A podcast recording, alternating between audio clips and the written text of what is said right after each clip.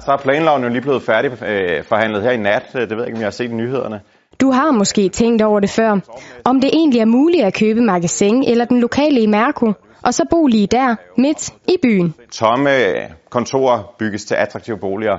Det var nemlig det, som det hele handlede om, da Jyske Bank og BF Kredit slog dørene op til State Media Conference i torsdags. Det kommer lidt an på, hvor man er henne i byen.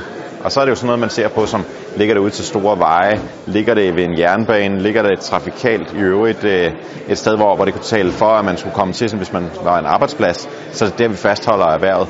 Og, og de steder, der umiddelbart er bedre til boliger, jamen der vil vi så umiddelbart prøve at skubbe på, at der kommer boliger og være mere imødekommende. Temaet til konferencen var omdannelse af erhvervsejendom til privat ejendom.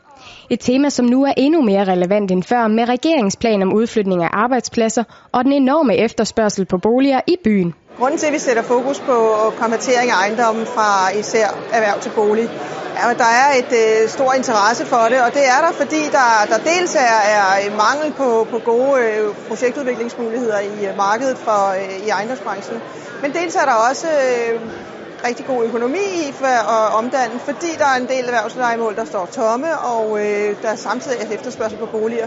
Og netop omdannelse af ejendomme er også et fokus i Jyske Bank og BRF Kredit, som var værter for dagens konference. Grunden til, at vi holder arrangement i dag, det er, at vi vil gerne være med til at bringe viden til ejendomsmarkedet. Øh, vi har et øh, fokus på at øh, levere faglighed i verdensklasse, og det er en af de måder, vi kan være med til at bringe viden til markedet på. Med til arrangementet var også en af dem, som faktisk har prøvet det på egen pengepunkt, nemlig Maria Brunander, som startede som selvstændig i 2010 og købte en ejendom i Sølvgade i København. Man øh, skal jo ind og arbejde med kommunen og få byggetilladelser og få, få overtaget til at sige, at det her det er en rigtig god idé. Så det er en lang proces. Øh, man skal også samarbejde med landmål og få kommenteret, og der er en masse regler, man skal overholde. Så det er ikke så, så let, som det ser ud at sige, jamen nu kommenterer vi lige for erhverv til bolig. Men, øh, men øh, det lykkes, at vi, vi har fået skabt nogle gode boliger.